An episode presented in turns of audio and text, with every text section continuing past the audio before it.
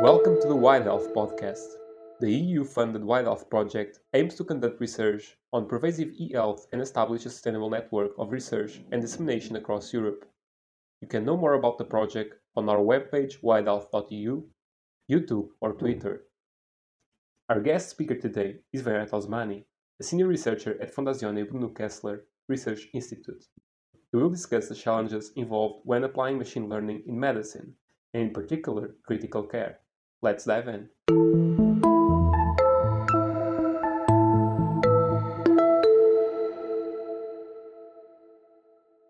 First of all, thank you all for, for attending the seminar.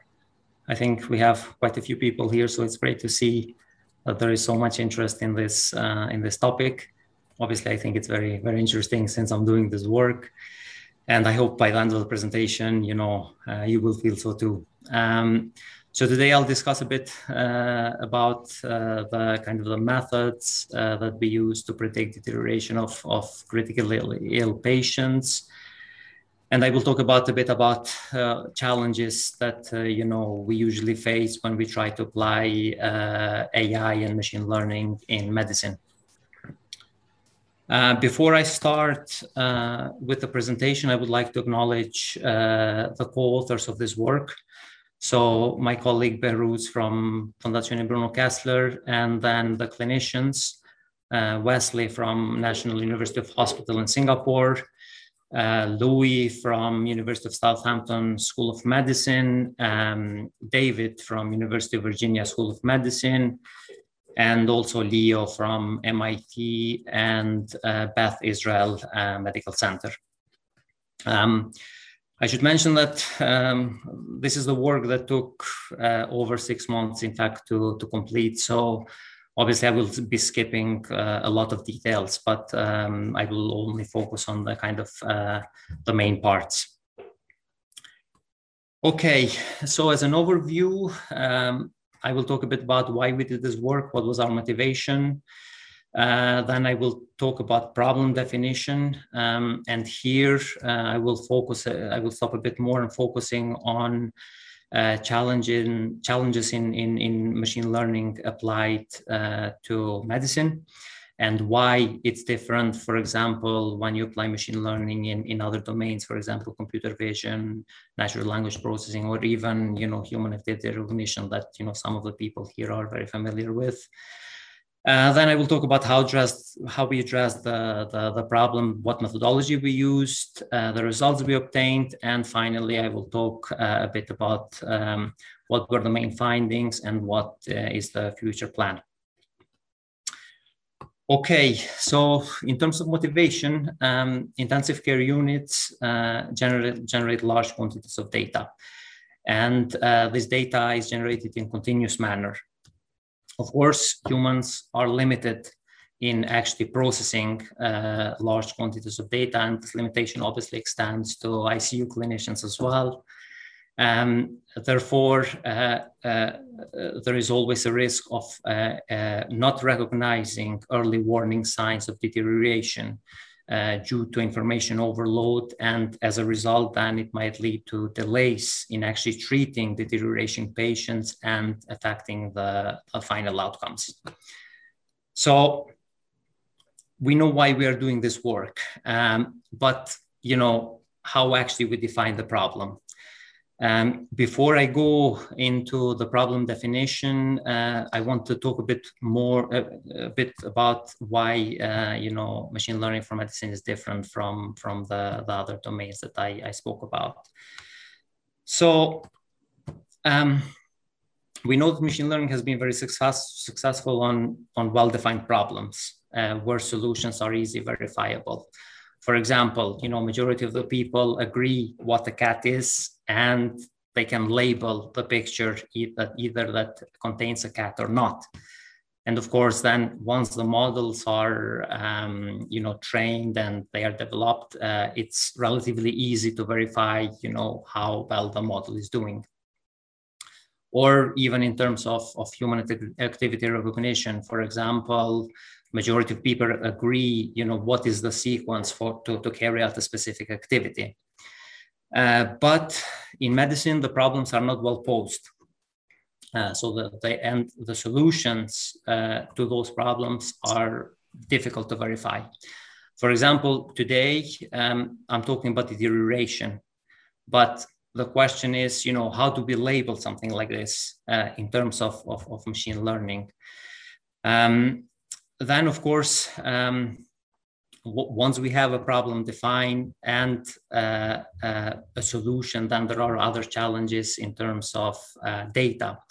So typically uh, in, in medicine, data is limited, uh, meaning that, you know, you have to work uh, with what you're given. So you cannot go into the wild and collect more data. Um, data could be missing. And this is an issue because uh, the fact that the data is missing might be informative as well. So, for example, uh, the fact that an intervention uh, has not been recorded uh, it's difficult to say whether uh, the clinician judged it as unnecessary because of the patient state or it has been reported due to an error. Then uh, data might be biased. Of course, this this uh, this is true for for uh, many many data sets in in uh, machine in machine learning and AI in general.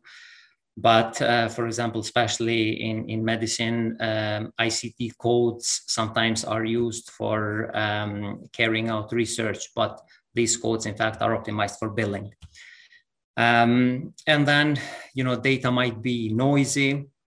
So if we want to do things like outlier detection, uh, we cannot simply apply a formula, but it needs to be based on uh, cl uh, clinically relevant intervals uh, for, for each variable. And also sometimes these intervals are not uh, very well defined. And of course, uh, the models that we create, they must be explainable. And this is a, a, a, still a very big challenge for longitudinal data because we need to understand not only um, what variable is relevant, but also at what time. So um, this creates enormous challenges but of course, whenever there are challenges, there are also huge opportunities to really uh, transform medicine.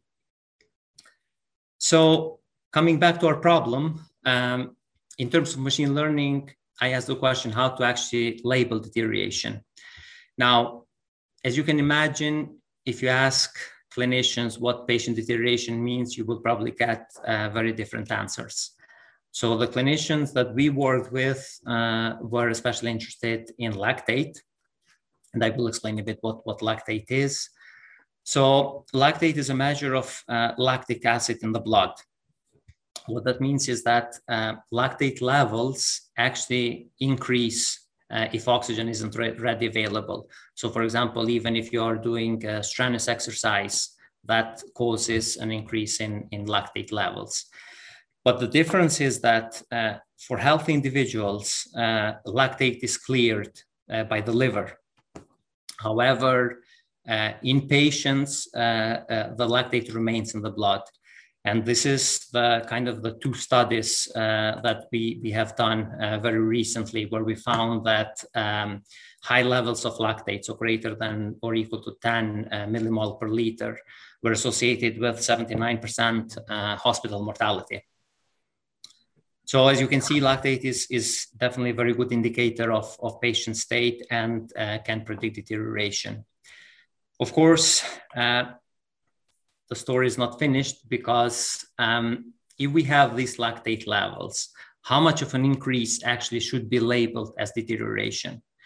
So um, lactate levels range from around zero or close to zero up to 30 millimole per liters.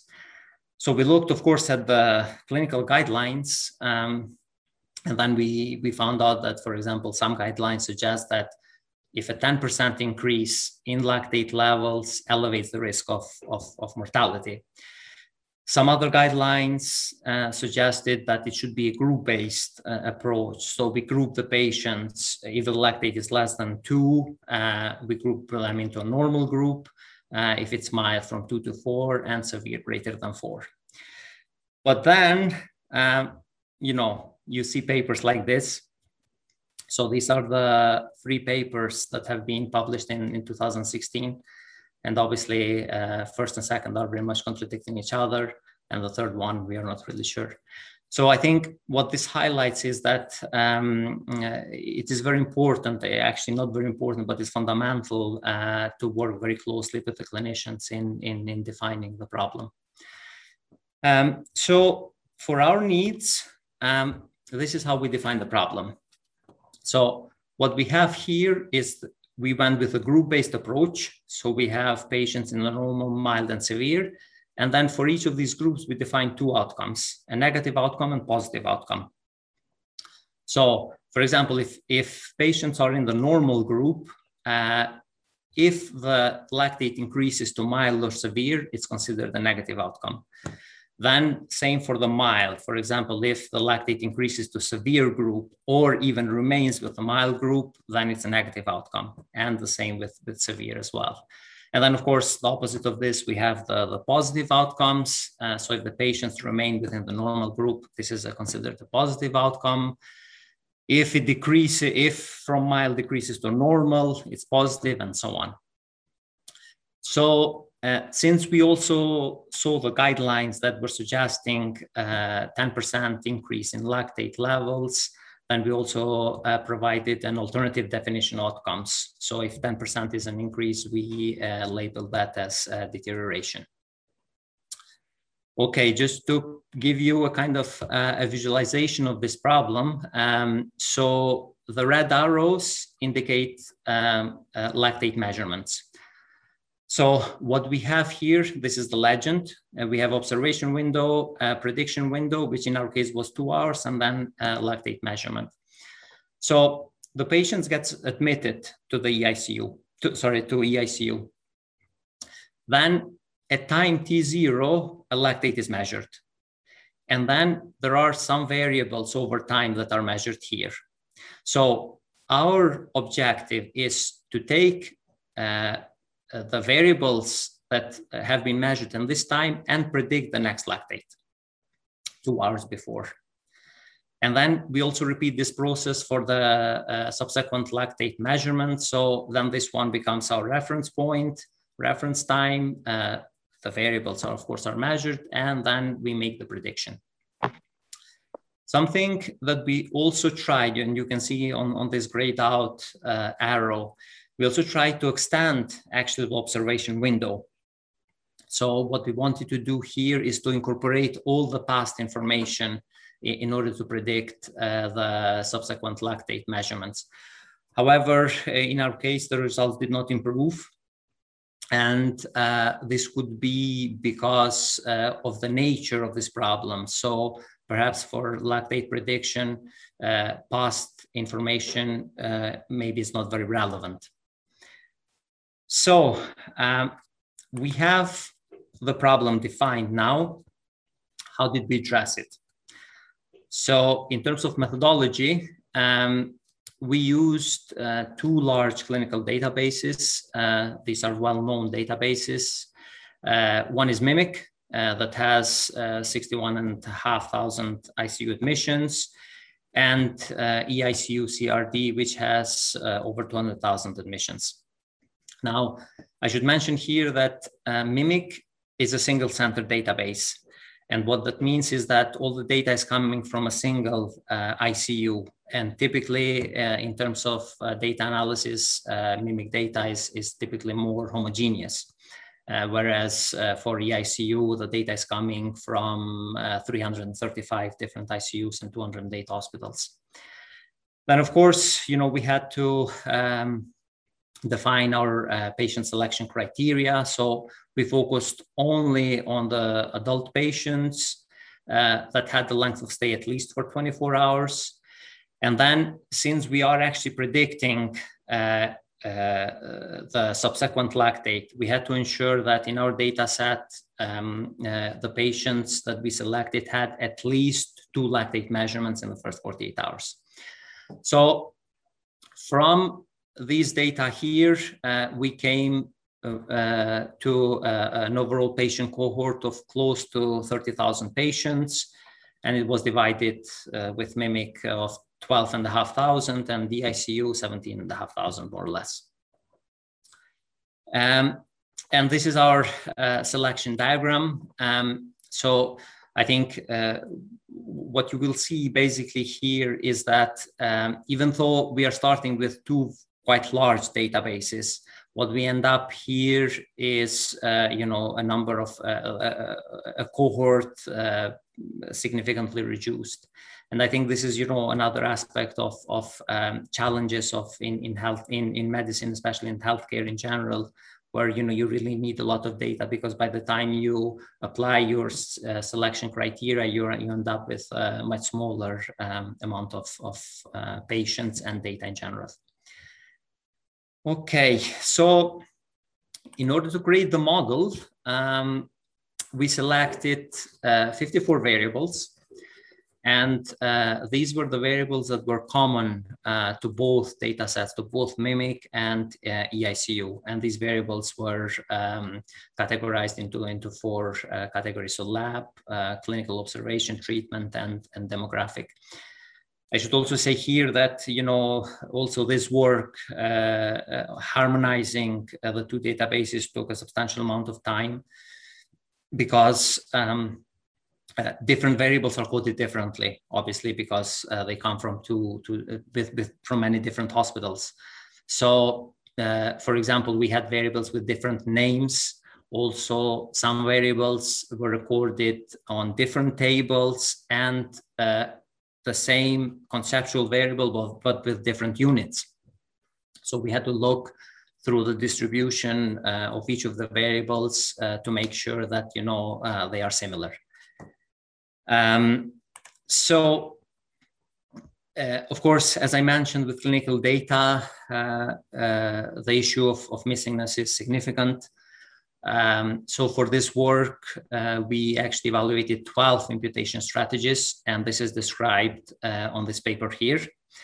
Um, so uh, the, the strategies ranged from simple uh, mean values up to using autoencoders. Um, what we found is that um, the best performing uh, method was indicator variable. Now, uh, what this means is that uh, for every clinical variable or demographic uh, that you have, you actually add um, another dummy variable that indicates whether the value is missing or not.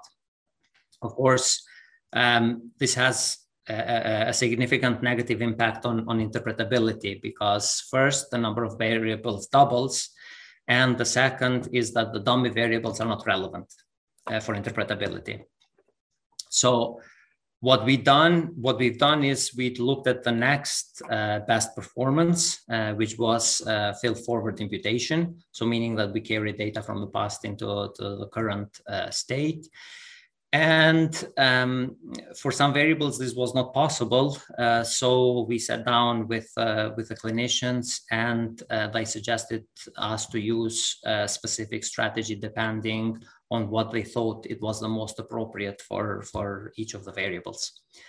So uh, there was not, let's say, one uh, single strategy that we used for uh, imputation of missing values.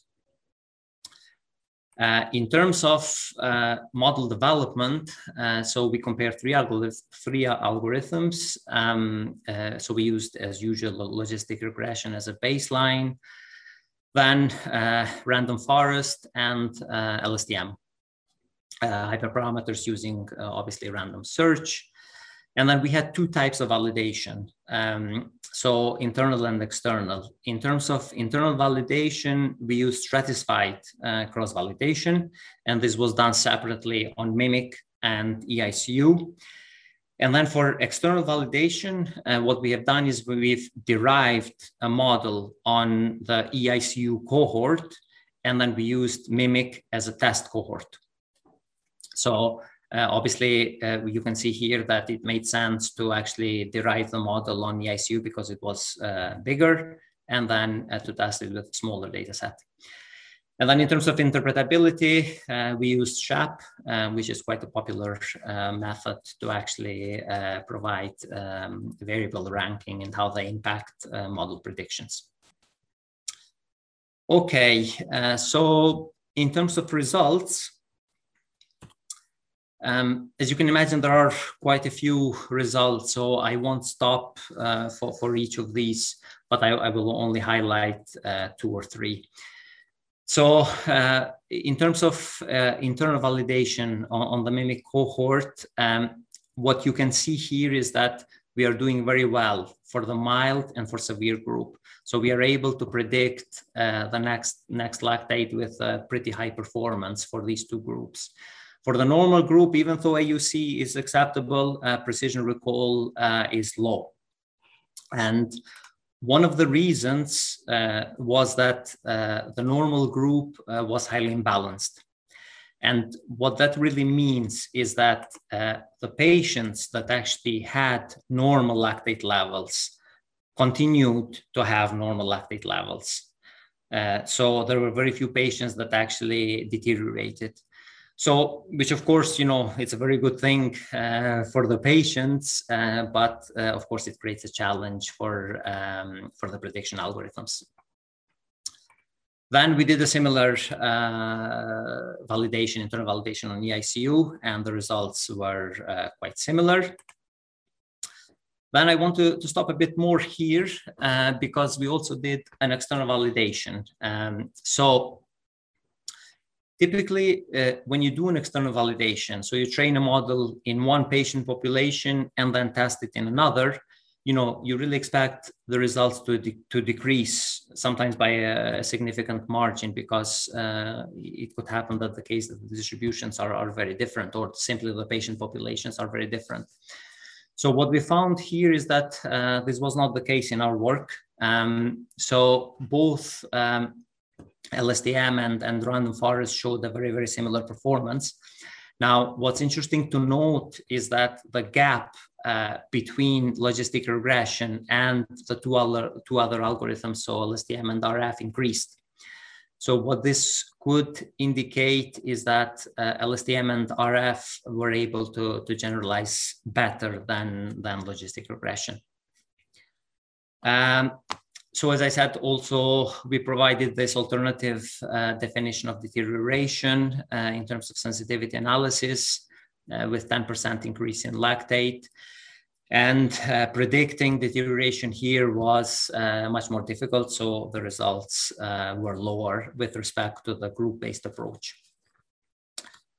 Okay, and lastly, um, we also did um, sensitivity analysis on restricting actually time window uh, between measurements. So what we wanted to do is to investigate whether the restricting the observation window to eight hours uh, would improve the result.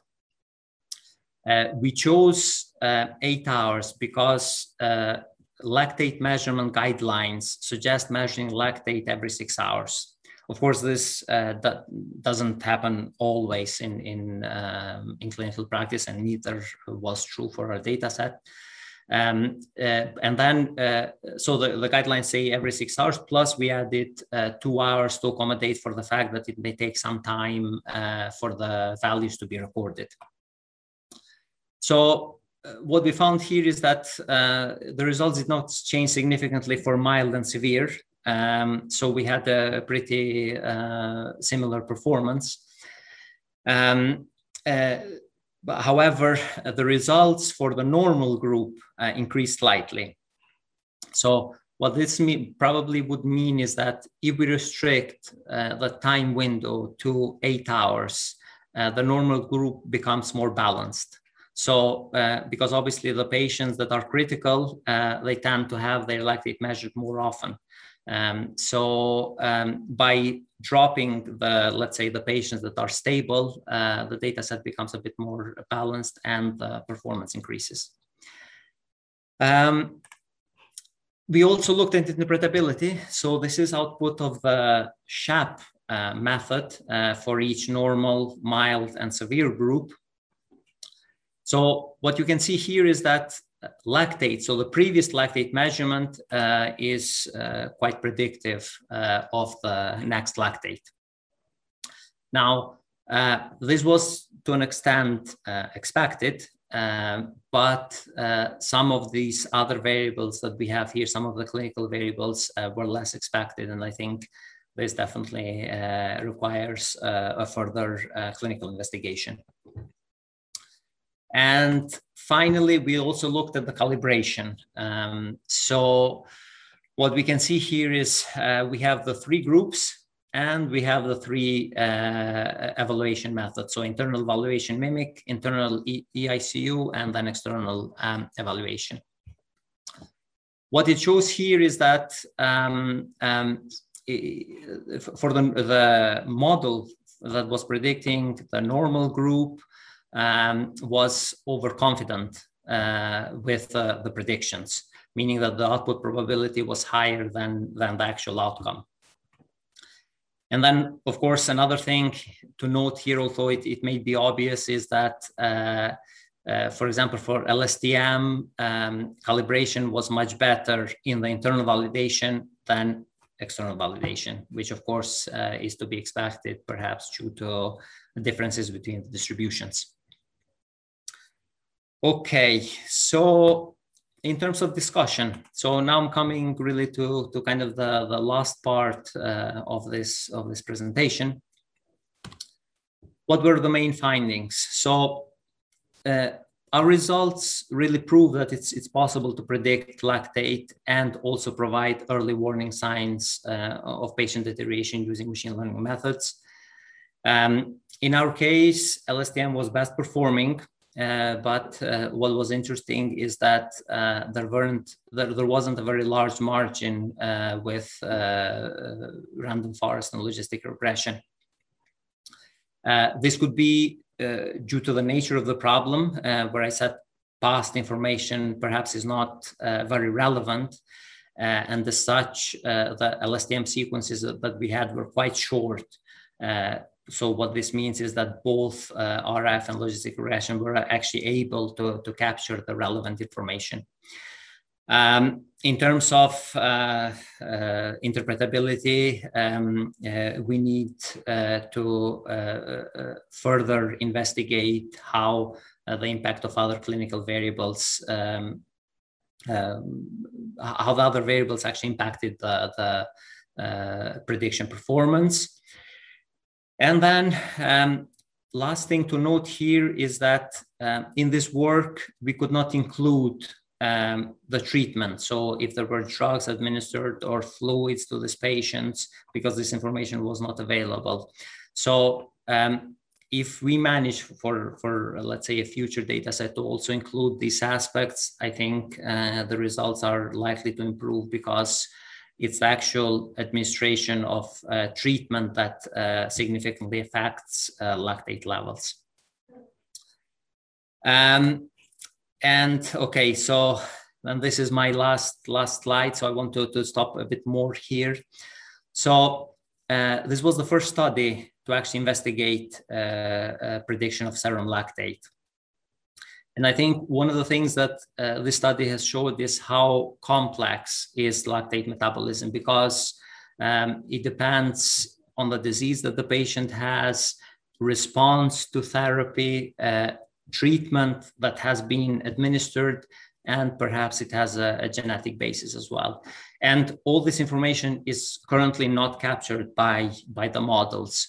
So we are only seeing, uh, you know, a kind of a, a, small window into into the patient state. And even though it's a very small window, we still managed, I think, to uh, to establish models that were uh, performing quite well.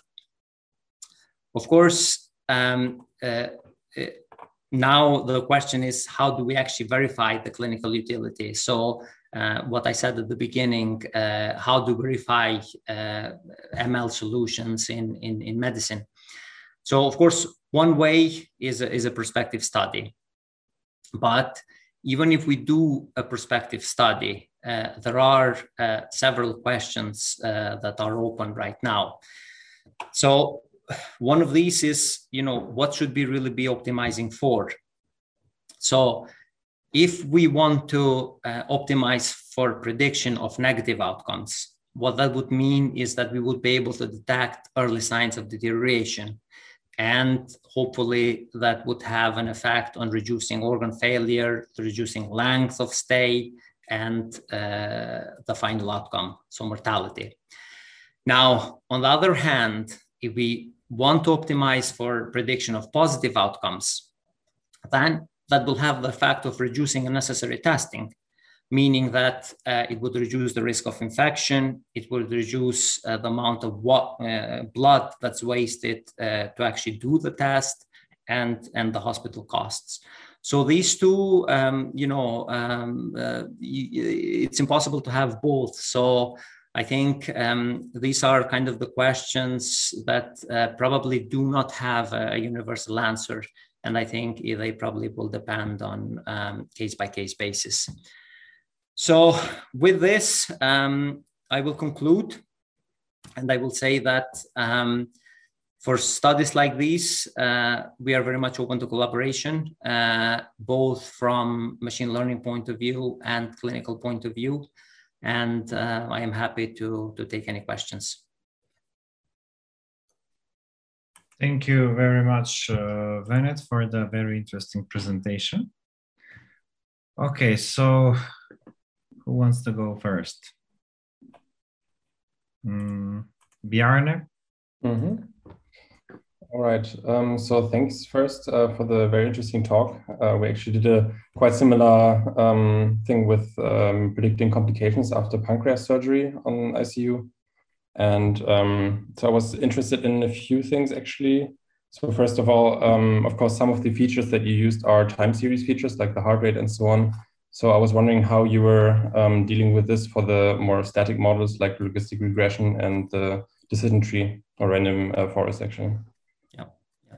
So, so um, the usual ways is really either to uh, put them into a, a single vector uh, or to extract uh, some of the features. So for this work, uh, we actually put uh, these, uh, these the time series feature into a single vector, and then they were considered as an input to both logistic regression and random forest. Um, so um, yeah, so, so this is what we've done. But I should mention that in here, uh, due to the nature of this problem, uh, the actual sequences were quite short. Mm. So because our, uh, let's say our binning interval was two hours, meaning that uh, at most we had four or five uh, sequences, so four or five measurements before. Mm. So this did not represent a, a very big problem. Of course, uh, if you're going further in the past, then uh, some other, perhaps some other methods might be more appropriate.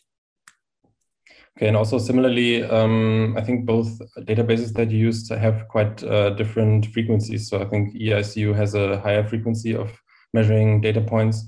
So how did you deal with that also for the LSTM um, input? So, so uh, we binned the data. Uh, so we chose a two-hour window and mm-hmm. then uh, we took the, the, the data over those two hours. Yeah, but then I mean, uh, between the two databases, you might have um, ten blood pressure measurements or uh, heart rate measurements in the one, and then only four in the other, or was it exactly the same actually? Uh, if I remember correctly, so this is something that probably uh, my colleague Behruz would know better. However, um, uh, if I remember correctly, we chose the last one, so the closest to, to the interval, uh, because those were the most representative of the patient state. All right. Uh, and then we discarded the others. Mm-hmm. And then one more thing um, that was also quite an issue for us uh, was the input of static data into an LSTM. So uh, patient information like the age and so on uh, obviously doesn't change over time. Yeah. you don't have more than one measurement. So how did you um, put that into the LSTM? So this is, I don't remember this. Uh, this is something that uh, my colleague knows. Uh, but I remember that we had a, a discussion on this point. Um, so unfortunately, um, I cannot answer this question right now, but uh, if you send me an email, I'm happy to, to provide the contact uh, information and the answer. Great. Thanks a lot. Yeah.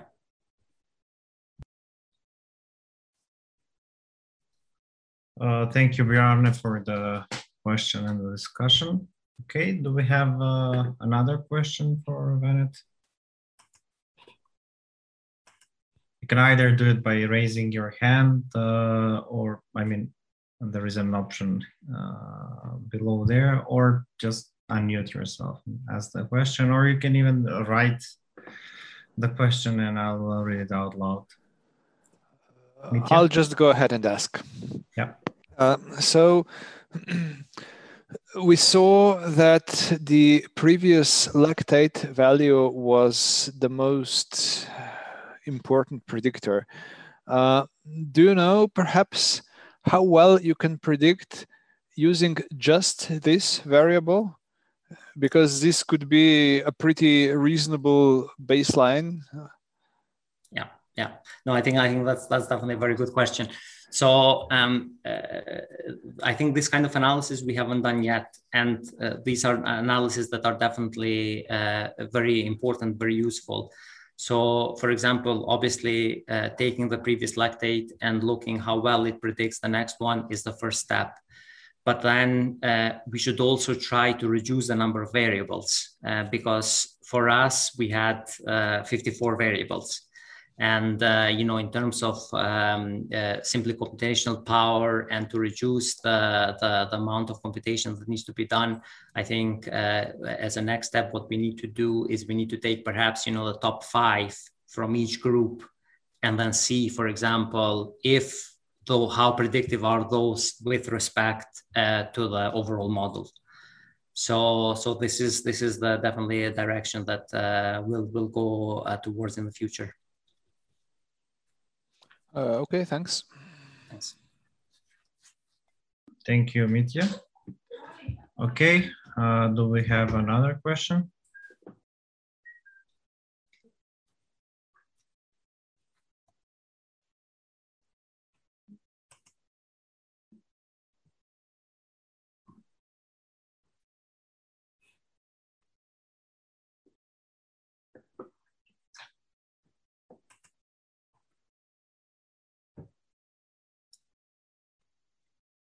Okay, um, I'll, I'll, maybe comment a little bit.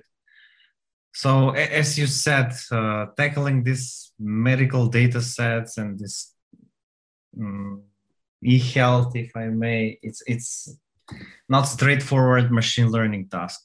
So if you define it well as a I don't know supervised learning program, then pro probably you will solve it in a way. Let's say, but the, the the point is here how to define it properly and so uh, i know also with the with the uh, problem that we are solving uh, in the project with Boyana and another one that we are doing with Emilia. So it's it's not an easy task. Yeah. So yeah. How much time do you spend on defining the project in this kind of data set? Is yeah. Yeah, yeah. So so this this exactly. I you're right, and this is uh, this took quite this took quite some time because um, I think you know uh, when you have people with computer science background and the clinicians, of course, the language is not is not really the same. And uh, simply going, uh, so if a clinician says, "Okay, I'm interested in deterioration," uh, for from machine learning point of view, it's very difficult, I think, to to know how to actually transform that problem into a machine learning problem. Let's say a supervised learning problem. So uh, this took took quite some time. So this took several months, in fact, uh, to come to uh, a definition of the problem, uh, such that uh, we can we can apply the, the algorithms themselves. And this is why, uh, as you probably saw on the team, so it was myself and Behrooz from machine learning point of view, and then the rest of the authors were all clinicians and each of them you know had their own uh, ideas and provided their own input to arrive to, to, to this problem definition. And then of course uh, in addition to this what we have done here is, is really simply the first step uh, because we've proven that okay uh, if you apply uh, let's say machine learning algorithms uh, lactate can be predicted. But of course, uh, you know, how do you actually verify that uh, these kind of um, uh, this kind of work actually changes or, or impacts the, the patient outcomes? And that's another significant and huge, huge challenge uh, that we'll, we'll need to explore, obviously, in the future.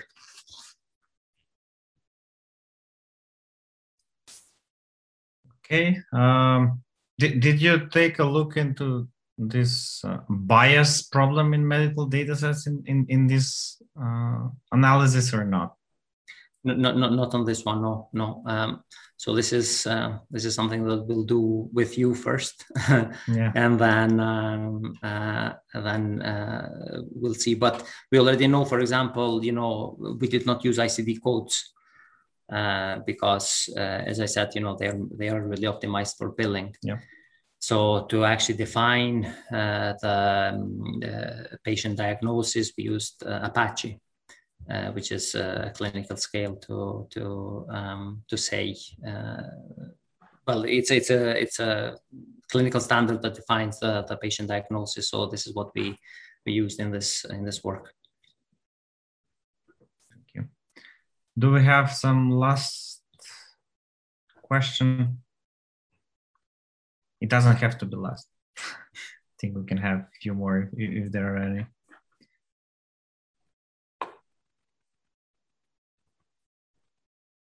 Okay.